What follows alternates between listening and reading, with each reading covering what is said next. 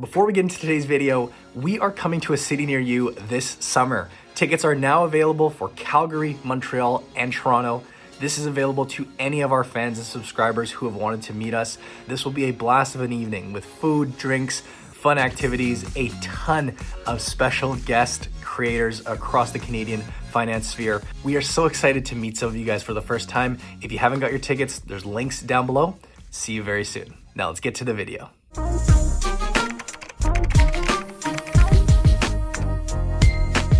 So you're a Canadian that wants to buy US stocks. Luckily for you, this is an extremely straightforward thing to do, and today we're gonna be going over five simple methods on how to do that. The objective in pretty much all of these scenarios is getting our Canadian dollars into US dollars within our brokerage account so that we can then go out and buy a US stock on a US exchange. Okay?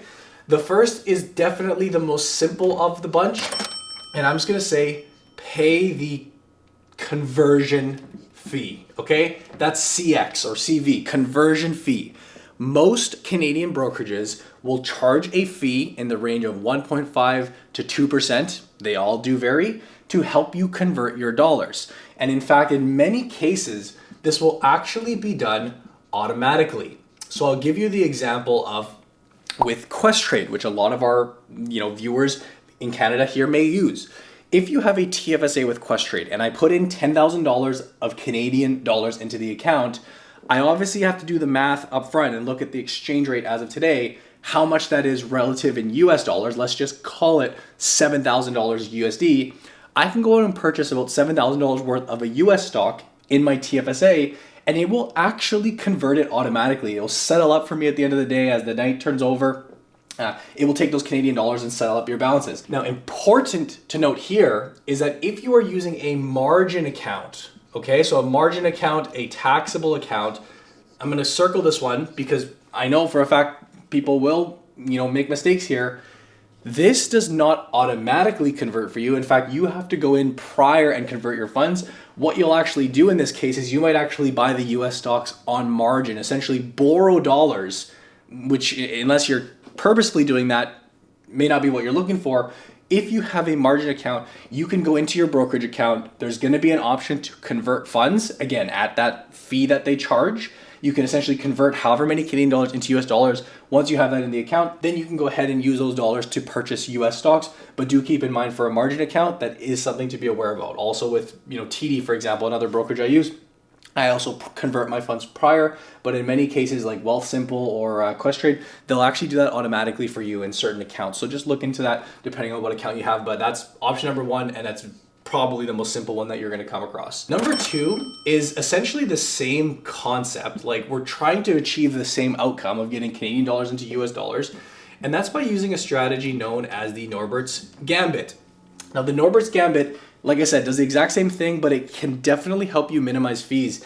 And a good friend of the over from the channel over on Canadian in a T-shirt has done great videos on this. You can spend five, ten minutes looking through this technique and seeing if it makes sense for you. Personally, for me, I get questions all the time why I don't do this. It's not worth my time. It's not worth the energy. This takes a few days to kind of journal your shares over, and in that time, things can happen with the share price. It's just not worth it for me. But for a lot of people, that want to minimize the fees, these these currency conversion fees, absolutely you could do the Norbert's Gambit uh, technique.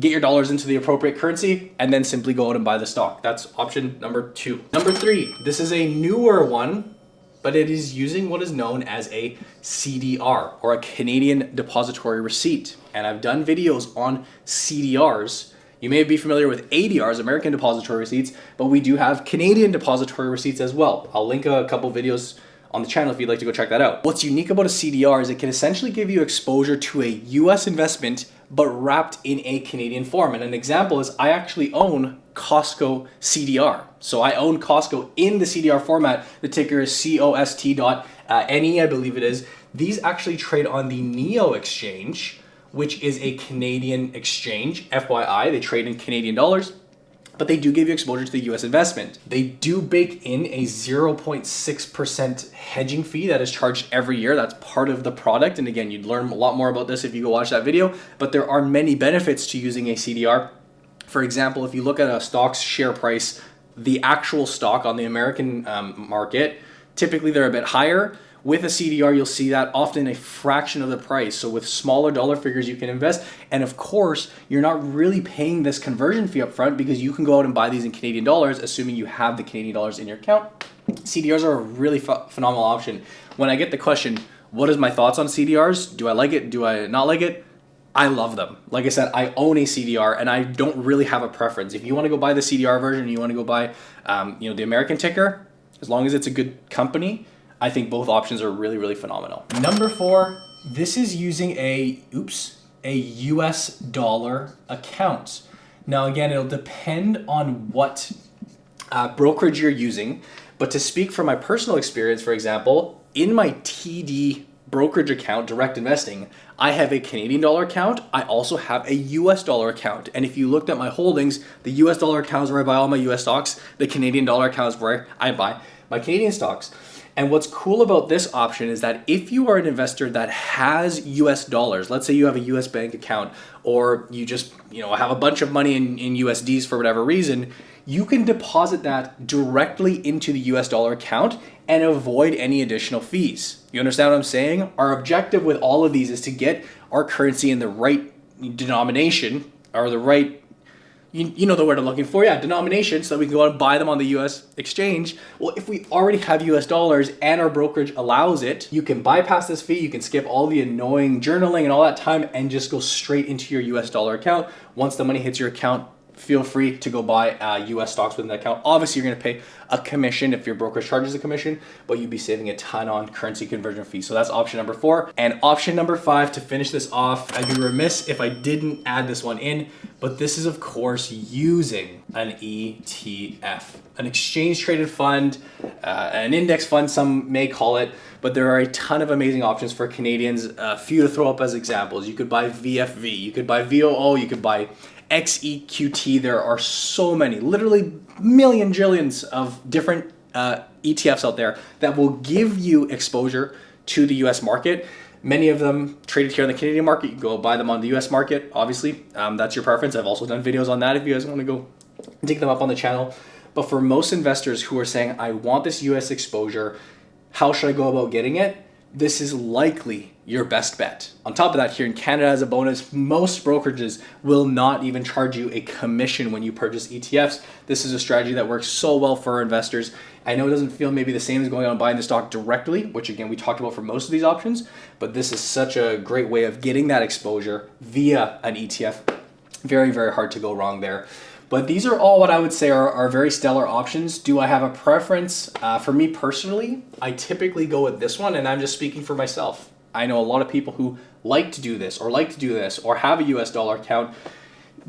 They're all good options, and I want to highlight them for you. And then you can look at your own situation and say, hmm, well, what makes the most sense for me? If you enjoyed the quick video, give this one a thumbs up. Subscribe, of course, for more content. And if you are a Canadian and you are new to the stock market, well, of course, Information like this and so much more is available through our training course at the Investing Academy. There's a link down below. We've worked with thousands of Canadians across the country teaching them how to invest DIY style from start. If you are new to the market and you want some training, you kind of want to fast track your learning experience, you can click the link down below to learn about that. But as always, I thank you guys for watching. I hope you enjoyed, and I'll see you in the next video.